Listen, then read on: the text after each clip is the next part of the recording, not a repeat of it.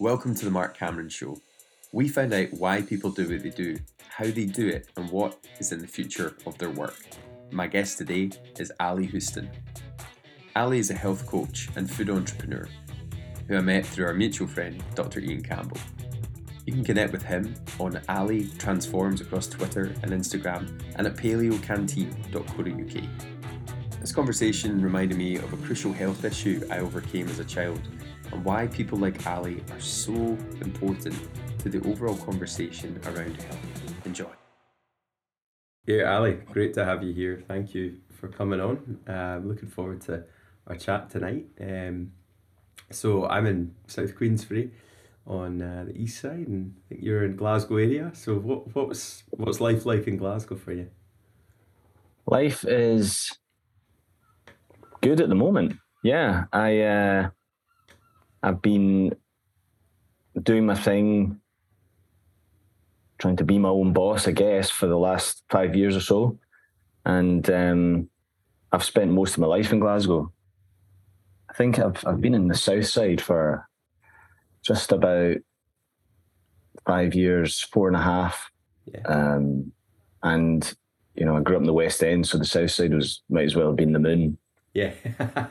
but now I love it. You know, we've got uh, so many parks round about Queens Park, Pollok Park, Linn Park's amazing.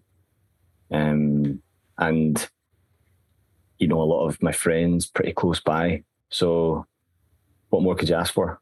Yeah, absolutely. South side of Glasgow is about as good as it gets, I think. um, and and what was your life like growing up then? It was good. Yeah, I had a comfortable upbringing. Um, parents are both nice people, and uh, I like my siblings. Uh, I like my friends. I still hang out with uh, quite a few friends that I had when I was growing up. Um, I mean, I guess we'll we'll come on to what I do now and why, but I did have a lot of illness in my youth. Yeah. And um, I, I guess I didn't let it get to me as much as possible. I still was very active and um, sociable. Yeah. But yeah, definitely was a, a hallmark. My mum used to say she had a season ticket to Yorkhill Children's Hospital. um, but overall, it was it was great growing up. West End, Glasgow, really warm. Yeah, yeah. That's interesting to say. Um, so we we've connected through a mutual friend, and uh, you know, there's an interest in healthy and interest in, in that sort of experience. So I, uh, I, I was growing up Southside Glasgow as well, Shawlands area, and then Newton Mearns Way. Um, my dad became a, a minister up there. Uh, but yeah, similarly had that's from sort of age ten or so. Quite a long term um, health challenge as a teenager, and it's interesting sort of going through some of that, but recognizing the experience it gives you now and the life it leads you on to, um, and to almost yeah for me there's gratitude in in a lot of the learning and a lot of the shaping of what that brought, and uh, I suppose empathy for people who are going through similar types of things now. You know, so. Um, I've got I've, I've got very little doubt that our dads knew each other. My oh, dad really? passed away a few years ago, but he worked in the divinity faculty in Glasgow University. Wow. And was ordained as a Church of Scotland minister. And it's not that big a community. Yeah, yeah, probably lectured him at some point. no doubt. That's amazing. Wow, right. Yeah, it's a small world. The uh, the world of uh, ministers' kids is uh, a strange one. They often, I think, they often went like totally off the rails. So They went off to some kind of Bible college setting. So I think I did both. um, right. So so it was West End of Glasgow, and um, and as you're kind of going to that, did you did you sort of experience life as okay? There's possibility here. I want to I want to travel. I want to get beyond Glasgow. Um, or for you, is there something? Just magic about the local place? I spent a lot of time in Glasgow. I've never gone to university or any sort of um, schooling away. You know, I didn't. I lived at home uh, while I was doing that. uh, which some people think is a bit weird. But I've also been abroad a lot, and I couldn't wait to explore. So you know, I was lucky enough at the end of school to be able to go to India, and that was just amazing. And um, I went I, after I, I, left school. I started working in I spent uh, eight months traveling in New Zealand, um, where I worked, and then after university, I lived in China for a year teaching English in a high school, um, and you know I take every opportunity I can to travel. This year was pretty lucky actually. A four people very close to me and my girlfriend got married um, in places that required flights. So I had to had to go to Belfast, um, Cairo, Istanbul, um, where was the last one? Mallorca. So amazing year this year for for racking up uh, travel miles. Um, but I definitely always wanted to explore, and I feel I feel like I've got a fair a fair uh, fair bit of that under my belt. Yeah, yeah.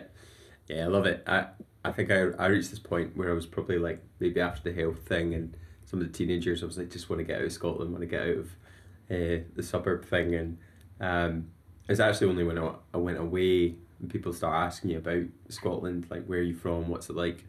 In my mind, I wasn't necessarily like, well, it's the knife crime capital of Europe and everyone's absolutely, you know, tanking their health. Um, it was probably more the case of like, yeah, it's beautiful. There's these lochs and mountains, and everyone's your best mate, and the music's cracking. So, yeah, there definitely was a growing sense of love for Glasgow, love for Scotland that comes through travelling as well.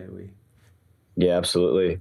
Found myself drinking whiskey and uh, listening to Caledonia with a tear in my eye, kind of thing. in the middle of India. Sichuan, yeah. wow. And um, so you're saying so some of your route wasn't the, the university route. Um, what was what was work like for you after after doing school and uh, after a bit of the traveling? I'd worked when I was sixteen in school, and then when I left school in uh, Rogano, which is a, uh, a restaurant which seems to maybe have gone it might make a resurgence, but um, it was a fancy fish restaurant in in Glasgow, which used to be sort of the place for all the stars. So you name it, they've been there. Um, stories about you know Rod Stewart signing the tablecloth instead of the credit card slip, and uh, all sorts of shenanigans with um, footballers and royals and you name it. Um, it's a very interesting place to work when I was sixteen or seventeen and then I worked in a few other kind of fancy or fancy-ish restaurants, and really loved fine dining, and um, it broadened my foodie horizons. You know, I was a very fussy eater when I was growing up, right. and all of a sudden I was watching classically trained chefs making lobster thermidor and stuff. So um, it was it was exciting, and it opened doors abroad as well to working in in places. Um, all of this front of house, you know, I was always uh, bartending or waiting or managing. Um, but when I was in New Zealand, actually, I decided that's kind of enough of that. I would quite like to go to uni and see where that takes me. Right. Okay. And then where did it take? At first, I studied English literature and film because I love reading. I love uh, poetry, particularly, and um, and films. And then I was quite disillusioned after six months or so of the course because I really resented um, not only dissecting my favorite pieces of art, but also having that opinion marked by people. Mm. Um, it just felt like the whole process was def- it defeated the point of the yeah. art in the first place, and it was interesting because I, I, I was a bit kind of despondent. I said the careers person, you know, maybe I should just um, get a, a trade. You know, I, I'd seen people who were a few years older with their own businesses and doing really well, and thought, why don't I why don't I become an electrician or a plumber or something? Um, I like people, good with my hands. She was like, oh no, you need to get a degree, and I I disagree with that, but I listened to her and thought, well, what what was I good at school? I was, was pretty good at uh, maths and physics, so I switched to maths and physics. And in the end, I got a, a physics degree from Glasgow Uni, um, and ended up with a, a an award uh, for my the work I did in my final year, um, and that allowed me to sort of embark on a career in, in physics and engineering. Um, and it's funny because someone who I spoke about who informs a lot of what I do with uh, health coaching now. Um, I spoke about uh, with our mutual friend Iain um, when we recorded a podcast episode together. A guy called Iain McGilchrist. I'm not sure if, Yeah, if you're fam- familiar with Ah. him. He's a he's a psychiatrist who actually lives in Skye Aye. and um, he wrote this book, which is gaining in popularity all the time, even though it's over a decade old now. It's called The Master and His Emissary, and it's about how the left and right hemispheres operate. And um, he originally was an English scholar in Oxford, and he found that this uh, this um, process of criticizing art in a technical way killed the patient on the operating table, if you like. You know, something in that this section kills the um, appreciation of art in the first place. Wow. You know, art is self-evidently art, so it's almost the definition of art is that you understand what it's saying without having to explain it beyond what it is Yeah. it's almost doing something which words can't do. So when you try to explain what it's doing with words, it um, it kills part of it. wow. And so he moved away from that and became a psychiatrist. So I, th- I f- although I don't want to compare myself intellectually to Iain McGilchrist, I do find that uh, I do find it inspiring that he found the same thing um, in his education, um, and that you know that I was excited that that tied into Iain's experience too.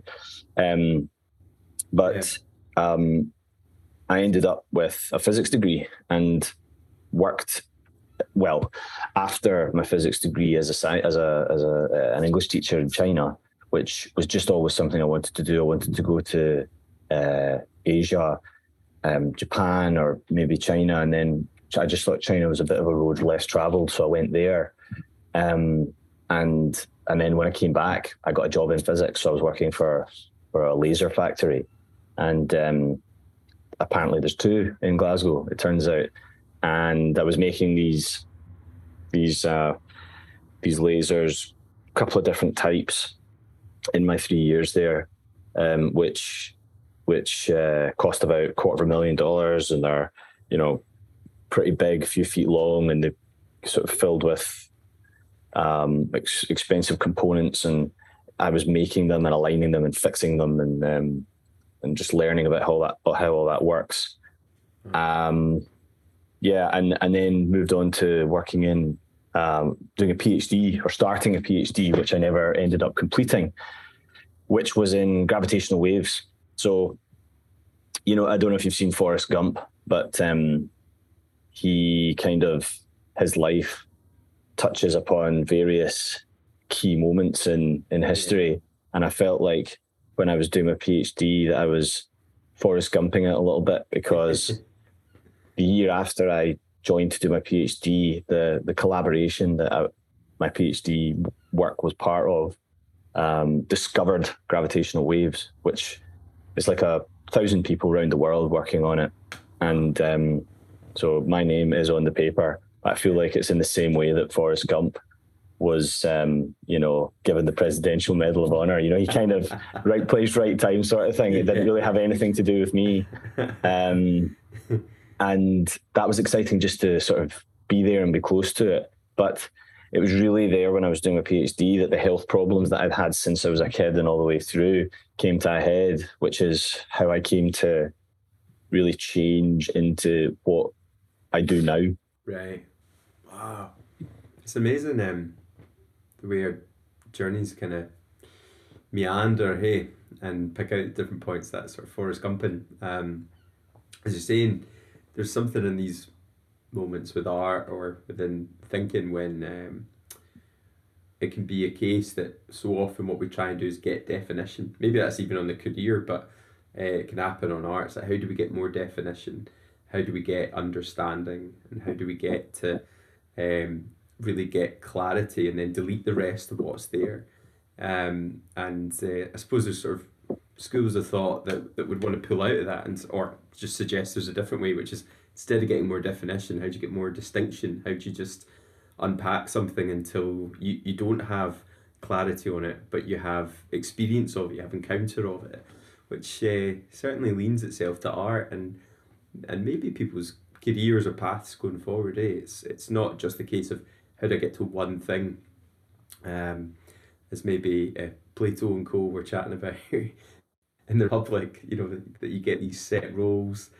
Uh, but how do you explore your passions, your curiosities, and, and use your skill set and bring that to uh, closer and closer to the passions that you've got?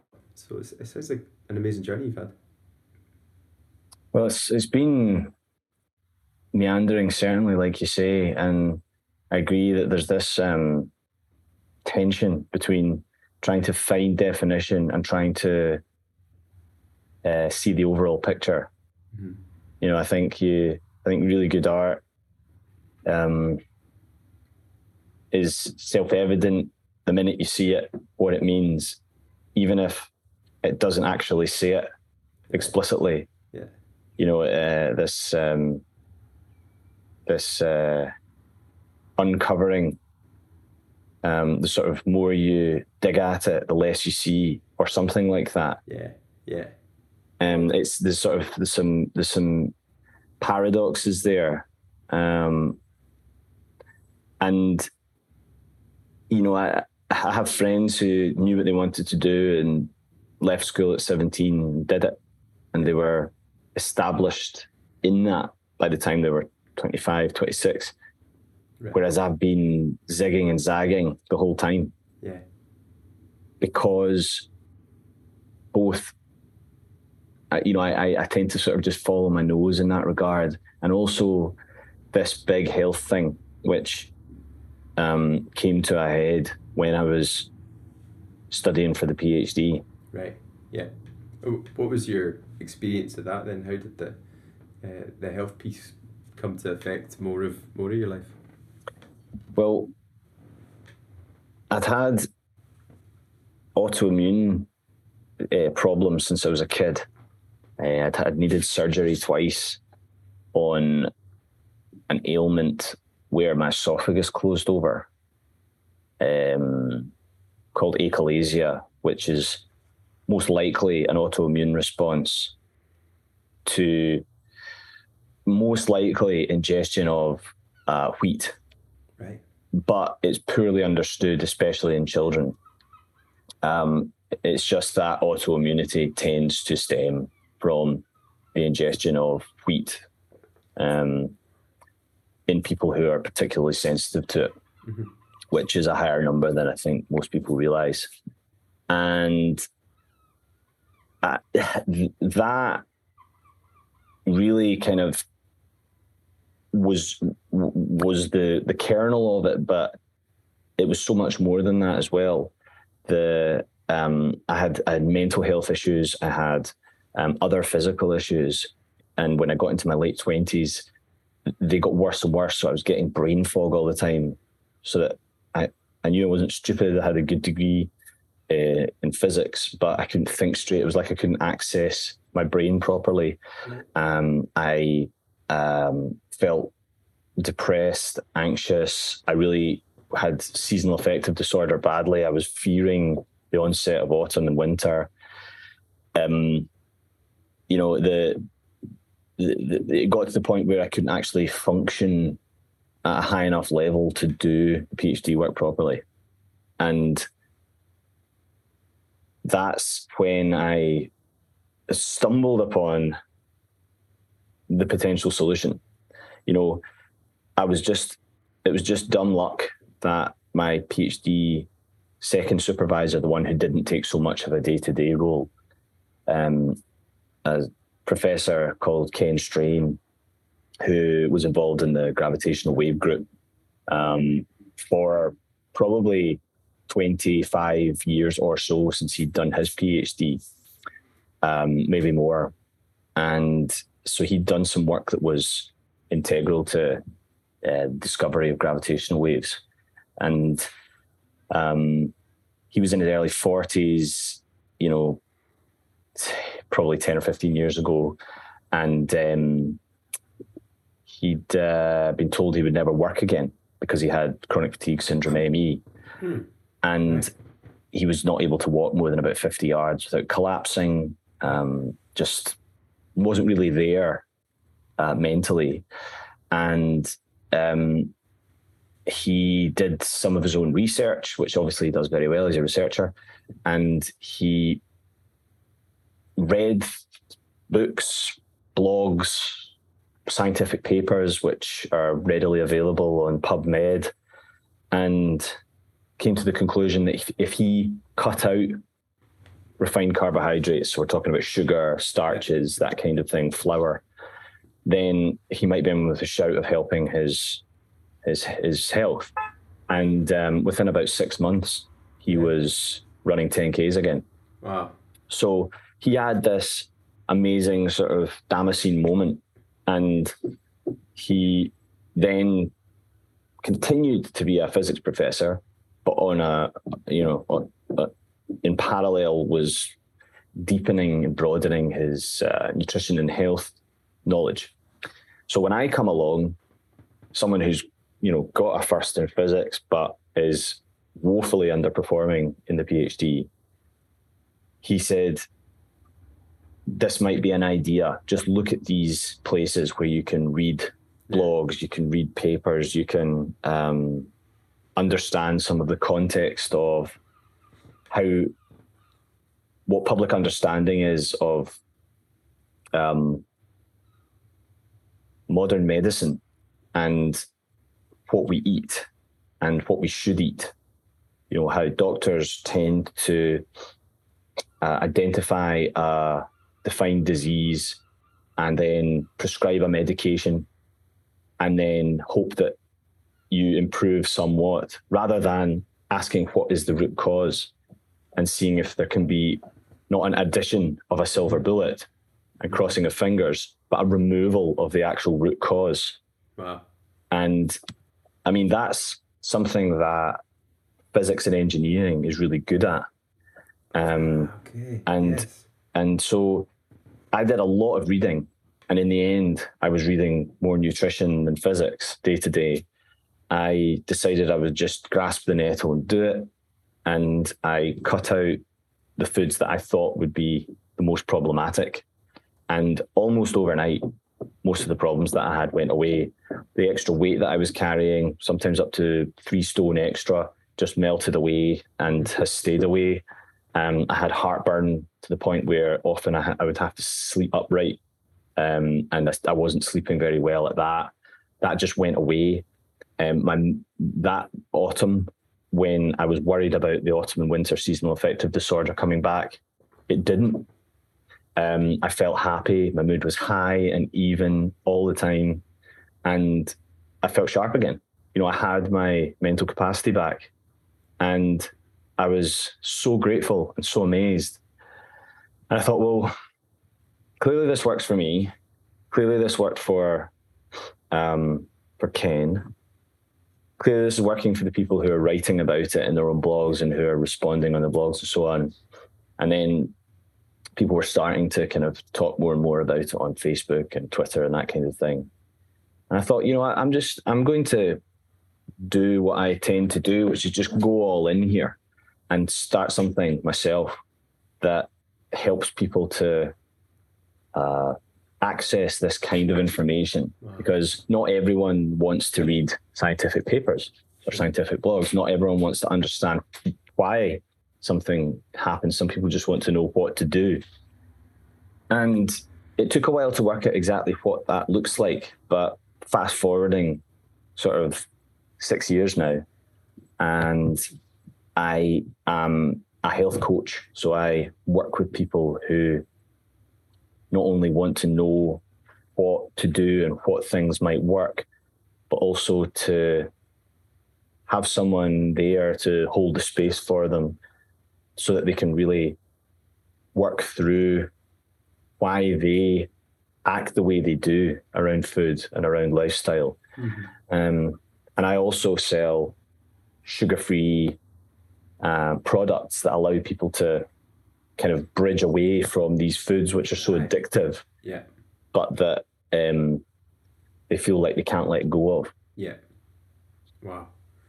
I'm uh, I'm really grateful just yeah hearing about that story. Thank you. Um, it's uh, be amazing to hear a wee bit more about the kind of right into how it works and how you've seen it. Um, it's it's nice maybe just state my own interest in it from from years ago. Um, it's maybe similar when I was it was that age ten. Um, I had chronic fatigue ME as it turned out to be again after maybe a three year time of uncertainty and the, the exhaustion. It was like the, the plug had been pulled. That's probably the best description of ME. It's just plugs out.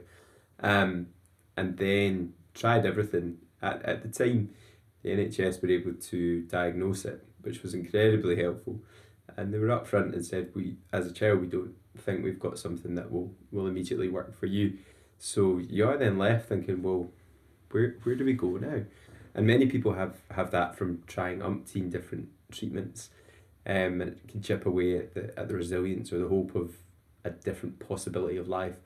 Um, I then came upon the Candida diet, it was called, which was uh, cutting out yeast, sugar, glucose, fructose, lots of supplements, and the, the prediction was, um, you know, you go a bit yellow as as essentially I think the the bacteria it was a kind of gut based bacteria that went through the system that'll die off, and then your body will start to recover once it stops kind of feeding this um, bacterial uh, infection going. And again, it was maybe six months, and I went from days couldn't really go 50 feet um, outside the driveway. Um, and some people get ME much more severe, you know, with light sensitivity and um, and such. But went went from that to incredible uh, fitness, huge spring back, uh, lost lost a couple stone even as a teenager, and um, did this sort of wild detox age 14, 15 um, so that you know that's left me pretty changed. I think one of the fears I sometimes live with is this kind of what if thing, um, and I don't really explore it. I'm sure I'm sure it would have worked out in many ways, but I do have a bit of like, oh, what if I'd never done that, um, and would I still be in what I experienced as a bit of a pit, um, of of that kind of life, um, so it's it's it's quite inspiring, I suppose, just hearing other people who've been through uh, maybe similar uh, types of um, challenges and found the route through nutrition um, and through these new uh, or newer research methods that are going on. So, yeah, really thankful to know they exist and to know that they're still going on. Um, and so, yeah, I'm really interested. You know, how how does it how does it work? What what do you do day to day now to sort of explore this area and how, how do we help people? Yeah, well, I mean, it's I, I never tire of hearing stories like yours. And I think for me, for you, for most other people, it all starts in the gut. Yeah. And with what we put in. So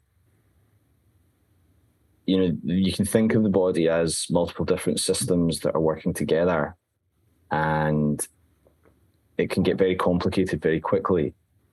But most people uh, who study the gut consider the inside of the body not to start in the mouth, but to start just after the the gut barrier into the bloodstream. Right.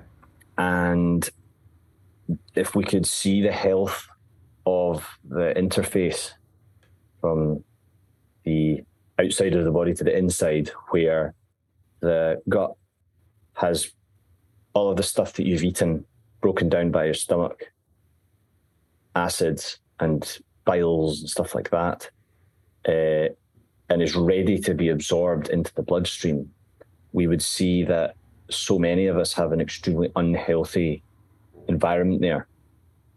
And that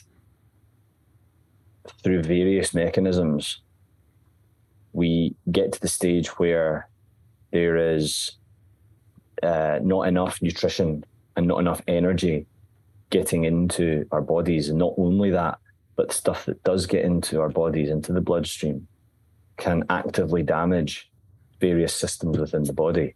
So you have um, something called leaky gut, where you have uh, an environment at that uh, gut blood barrier where things that ordinarily wouldn't get into the bloodstream get into the bloodstream. Yeah. They can cross into the brain.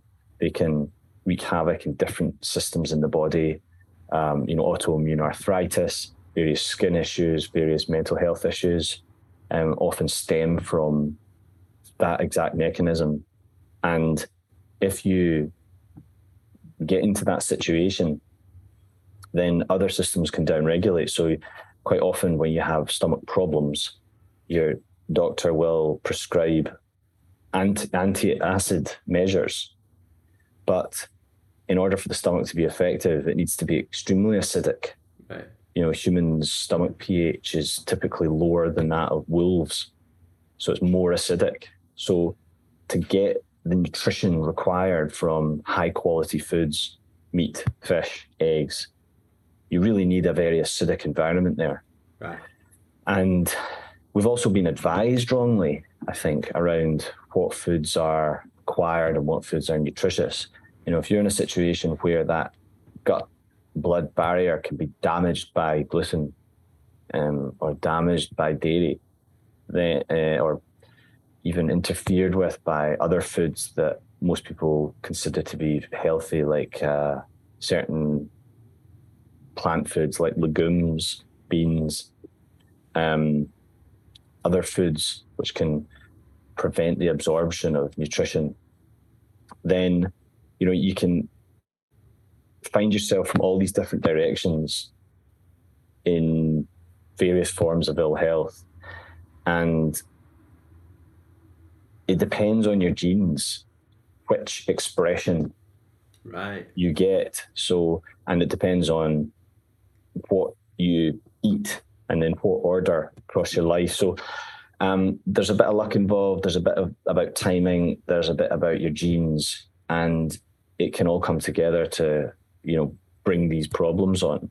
Right. and and for me now day to day i have built up a, a a deep picture of um, the, the scientific research around these issues, uh, starting from landmark papers by people like um, Fasano, Italian um, doctor based in America, who uh, did the landmark paper on uh, an enzyme called zonulin, which uh, regulates the gut the blood barrier function and that gluten really messes with and lets these things which shouldn't be in your bloodstream into the bloodstream.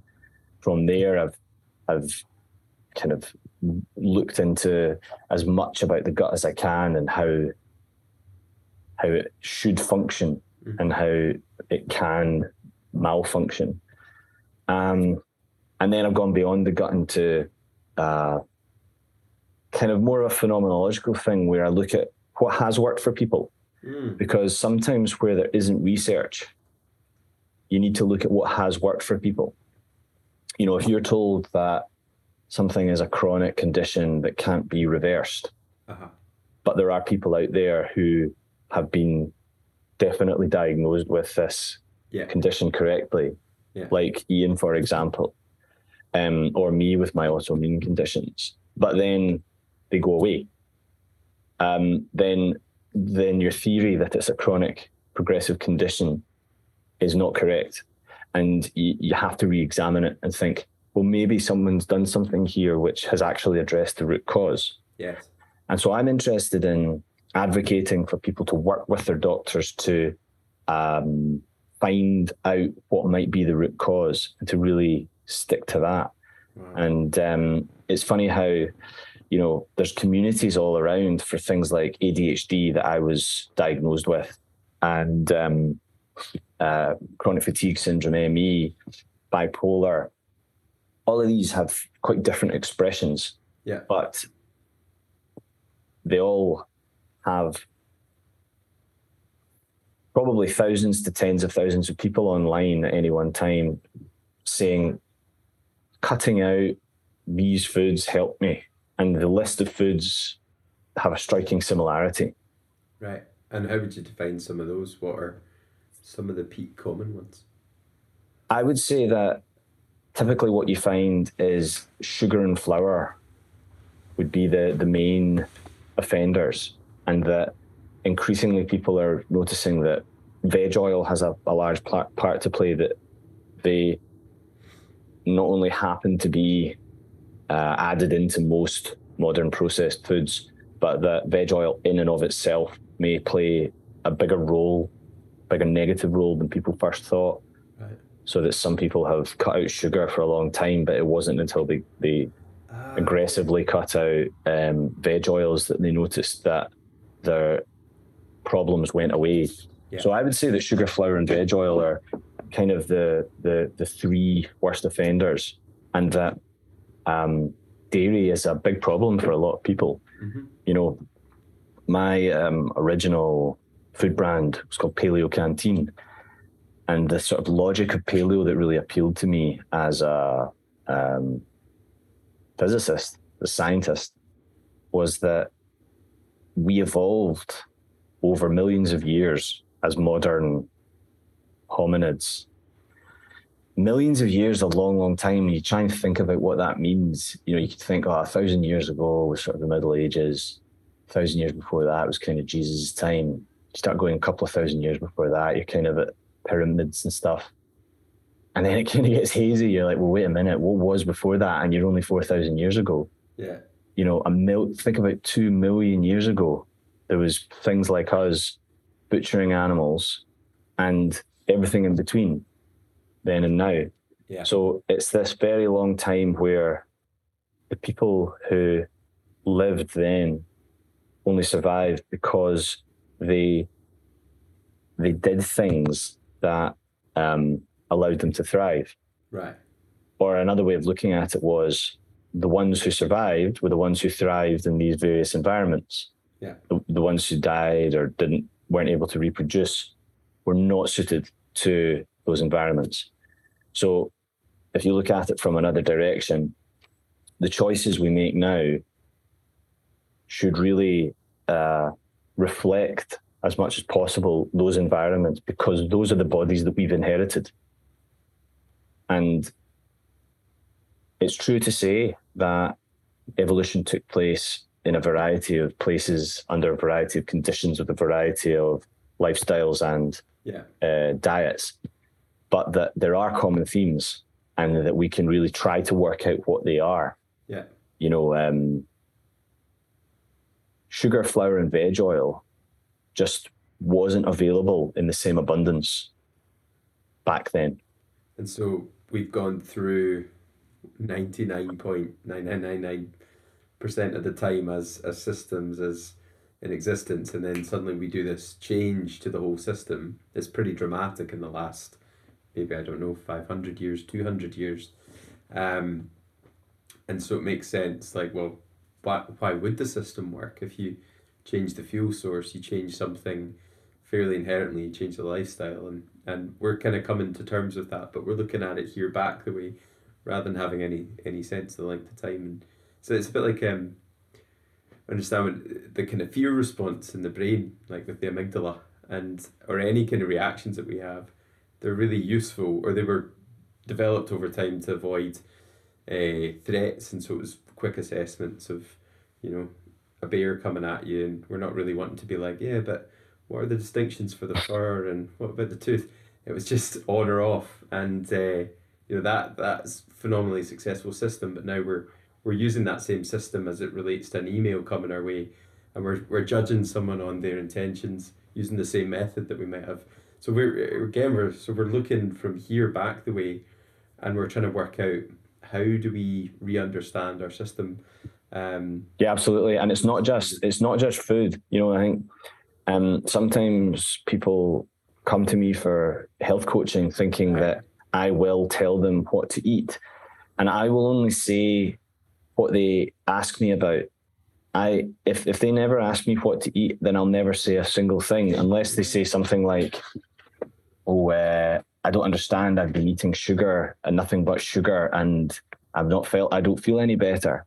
I might say, "Oh, well, that's interesting. Well, let's explore Yeah. where did you where did you uh, find out that sugar was the best thing to eat and you know maybe we'll get curious about it but Yeah. um the holistic picture of who we are as people is a paleo thing too Right. i think that um the connection is protection mantra that you hear a lot with uh, addiction recovery is completely uh, essential to who we are you know, get yes, you have introverts um, who who recharge by being alone, of course, and we all do to some extent. But we must be connected, Mm. and I think that's something that modern life kind of tends to trim away more and more. You know, we're isolated more and more. Um, I, I constantly refer back to Jimmy Reid's address to University of Glasgow when he was rector. You know about alienation. Right. The rat race is for rats. We're not rats. We're human beings. Wow. And so part of the power in what I experienced was that, yes, I fueled my body, I built my body, I um, nourished my body with uh, the right foods, and I removed the ones that were poisoning it and damaging it. But I also found a community Mm-hmm. that was um, profoundly uh, understanding of what I'd been through Yeah. because they had been through the same thing. And I also, in health coaching, welcome people in a completely non judgmental way Mm. to talk about themselves. And when do we get to do that nowadays? Right. we grab a few hours with friends when we can every few months if we're lucky on the whole. Otherwise it's just the odd like on social media. Mm. you look at traditional communities they spend hours and hours with each other all the time. They tell stories around the fire they they're hunting they're gathering they're they are togetherness is who we are. And i think the idea that you can treat the body just as a machine and it's, uh, it's just kind of inputs and outputs and that if you get the diet right then you'll be sorted is um, is ridiculous. I think very few people really think that, but I think we we forget how important it is to to connect in a in a profound way, and I think that's a big part of the magic of health coaching.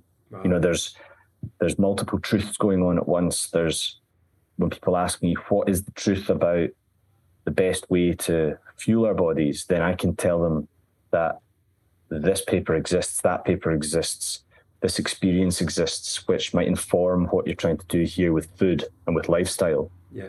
But the fact that me and the client are spending 90 minutes really understanding the client is very often the the, the, the real magic. This uh, this truth that it only exists because me and the client are having that conversation. Yeah. They have their truth, I have mine, and there's this third one which is like a betweenness Right. and it's owned by both of us but neither of us and it's informed by both of us but you know can't be 100% one or the other Yeah. um, and and there's a magic to that which i think modern life quite often flattens completely onto a screen Yeah, yeah, yeah. And there's um, I was thinking about that. There's the the idea of the qualia of the, kind of encounter, the experience between things, which is like that undeniable what what is forming between people. Um, I think some of the old traditions called it the the zimzum of love that was unpacked, and it was like you've got to put two people uh, each with a little circle around them, and then they start to notice that their circles are kind of crossing over and something's forming and it's that third circle that's forming between them that's like what what's that?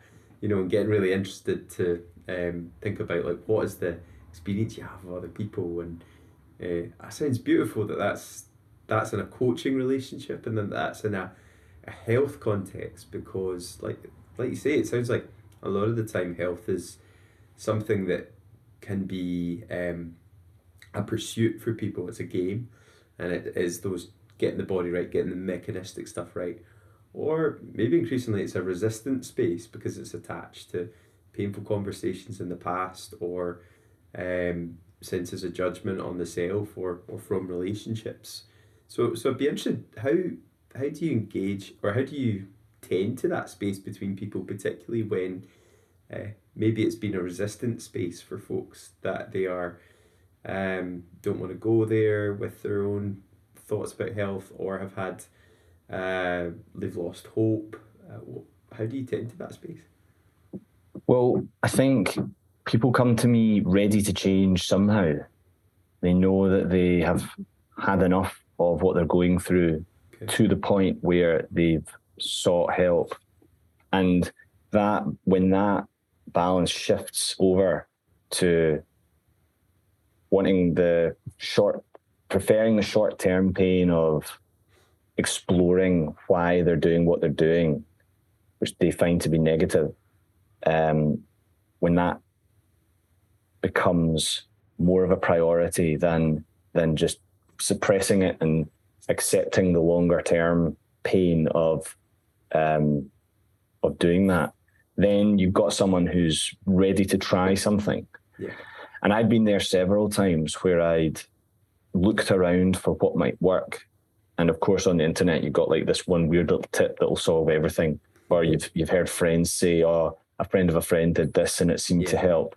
Yeah. And so you try, and then if it's not good information, you fail and you blame yourself, and you're back to square one of just going through that long term pain until you get to the point again where you think, no, I'm going to do something about this. Mm-hmm.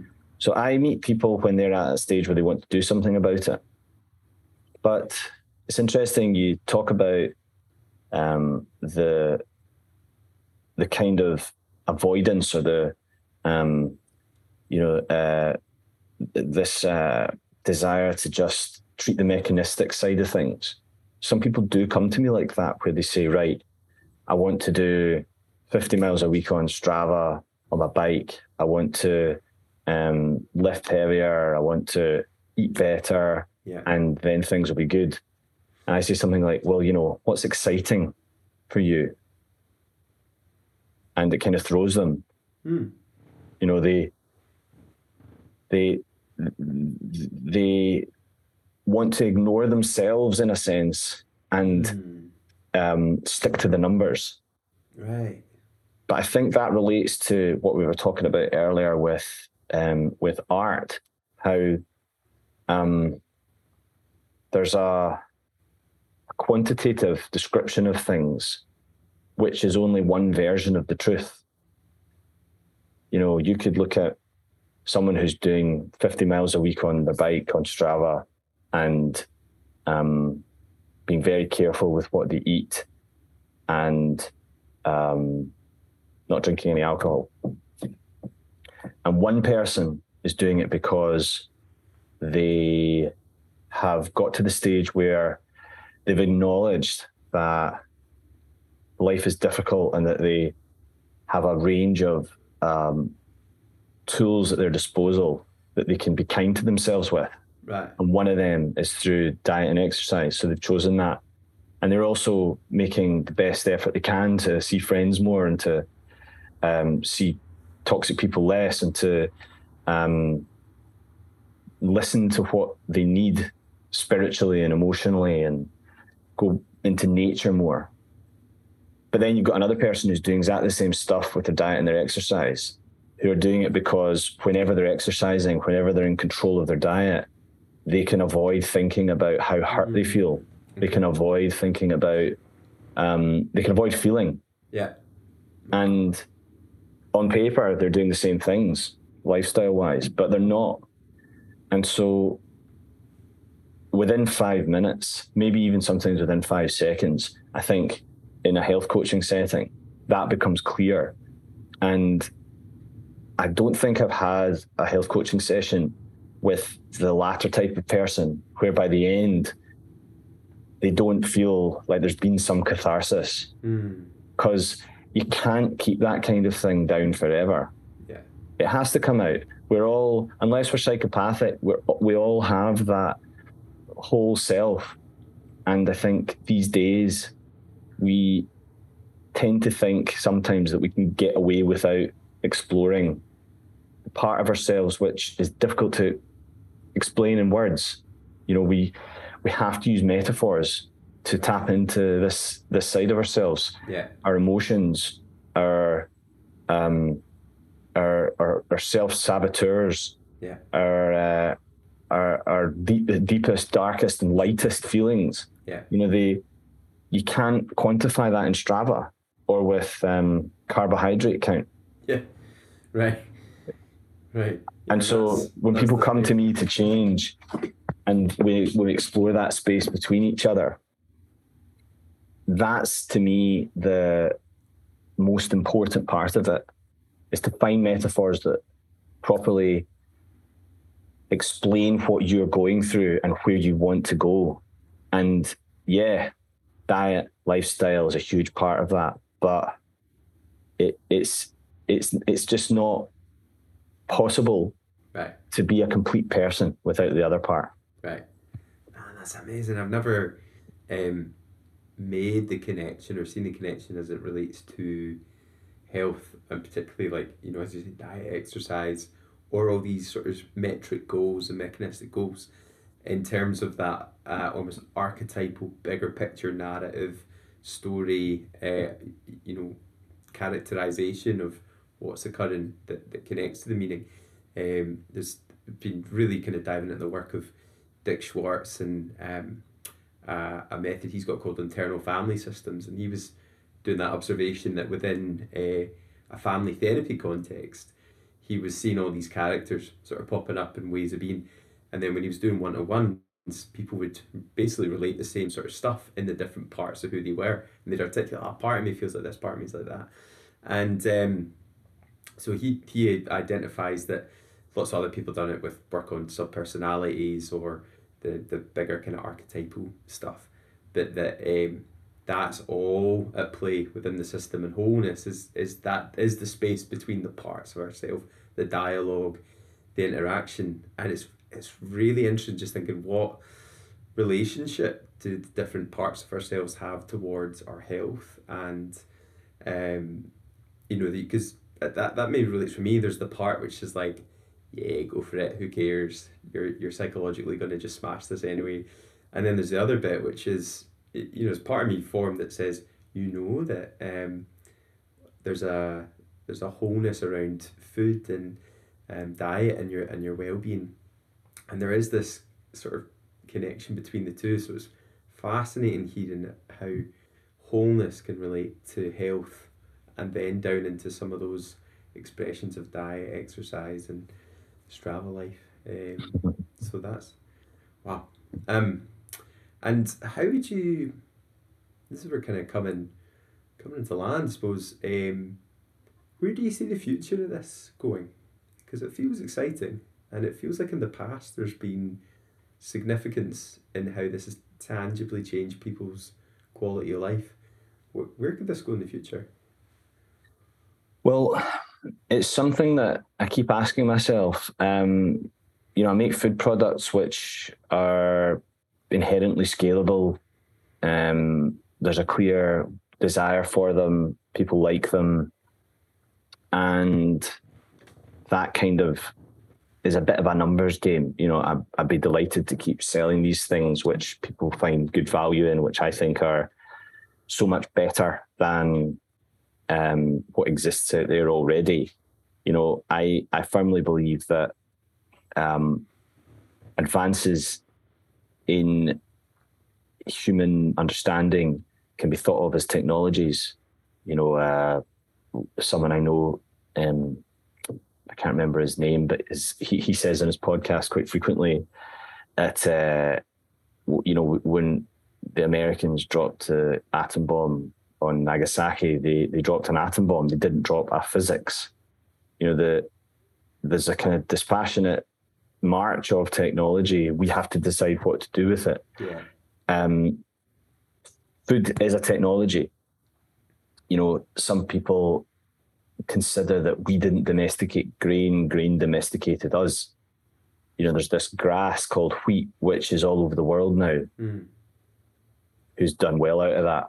Well, humans to to an extent, of course, but we're far sicker than we were before we started eating it. Wheat's done really well out of it because it's everywhere. Um, you know, the, the there's a technology there's technologies called ice cream, there's technologies called chocolate, and they tend to not be conducive to good health. Right. And so I thought, well, I'll make chocolate and ice cream that is much, much better for health. So I'm happy for that to continue to grow, etc., etc. But for me, the the and, and funny how it, it kind of echoes what we were talking about, how there's two parts to a whole healthy individual. There's the there's the there's the technical aspects, the knowing uh, in in a sort of uh, numbers sense, and then there's a um, a, a more holistic, um, deeply felt understanding approach. And I feel like the coaching is is is where that part of me resides, where the Nice. um, where the the the most rewarding work happens. And so I'm delighted to continue to uh, work with one-to-one clients where you can really get into it. And what I want to do is work out whether that can broaden out into a group setting, what size that group can be, whilst retaining the sense of proper, deep work. Mm. And that to me is the future of the health coaching practice Yeah. side of things. Yeah. So I'm exploring that at the moment. I'm working out, you know, I think some of my favorite um, kind of coaches that are out there tend to work with maybe a dozen people at a time for a few months Okay. at a time on specific uh, needs. The problem is that individuals have different needs, and to sort of get people together to do one stint of a few months might be uh, hard to align everyone's needs. So this is where I'm at. I, I love doing one to one work. Uh, I find it very successful with uh, with clients' health. And the next step is how do you turn that into a successful group experience? Yeah, yeah, that's fab place I think to try and discover. Because the tension as you've maybe have been unpacking is some of that underlying tension within medicine as a whole or within uh, categorization as a whole, which is how how big can we scale things, how many trends can we get, how much data analysis can we do that then draws it away from the individual. Um, but maybe that's what the cycle then leads to like just how do we get a plaster on that or how do we get a diagnosis that works for as many as possible uh, with the same input of, of medication it's a really interesting paradox to think how do you work with the individual create that unique space between but also seek that for for the larger group um, oh, I think that's a great question to be in and uh, you can even just feel the care you have for folks in asking the question. So it sounds like that'll lead to some fascinating places and, and again more more well being for people. So, um, mate, I've, I've loved this. Thank you. Uh, it's been it's been a privilege to hear about the work you're doing and and uh, feels like it's kind of resonated at a yeah part of me that's uh, that kind of ten year old again that's interested in this stuff and feels very thankful to to have come across uh, someone I did back then. So it's brilliant that people will come across what you're doing just now, and um, I'm sure in years to come they'll look back grateful for it. So how how can people connect with you and um, and with what you're creating? I'm on all the social media platforms. So Ally Houston Transforms on Facebook and Instagram and a Ally Transforms on Twitter. Um, they can email me, ali at paleocanteen.co.uk. Um, I'm always happy to chat. You can add me on LinkedIn if you want, Ally Houston, and you'll see me there. Yeah. Um, and yeah, I would echo what you said, which is, you know, I'm really grateful to have chatted with you and to have been introduced to you by Iain. Um, yeah, it's uh, it's been a, a lovely conversation. Yeah, yeah. Well, thank you, and um, looking forward to hearing the stories of what people will, discover. So, thanks, Nick. Well, thank you so much for joining our conversation. Ally is part of a growing conversation around metabolic health and brain energy, and I look forward to having more guests on who will help us unpack this a little bit more. But for now, thanks again. You can connect with us on Twitter and Instagram with the handle Mark A. Cameron, and you can drop me an email on mark at markcameron.co. We're excited to share a little bit more, so please like, subscribe, and just share with someone that you think might find this helpful. Thanks again.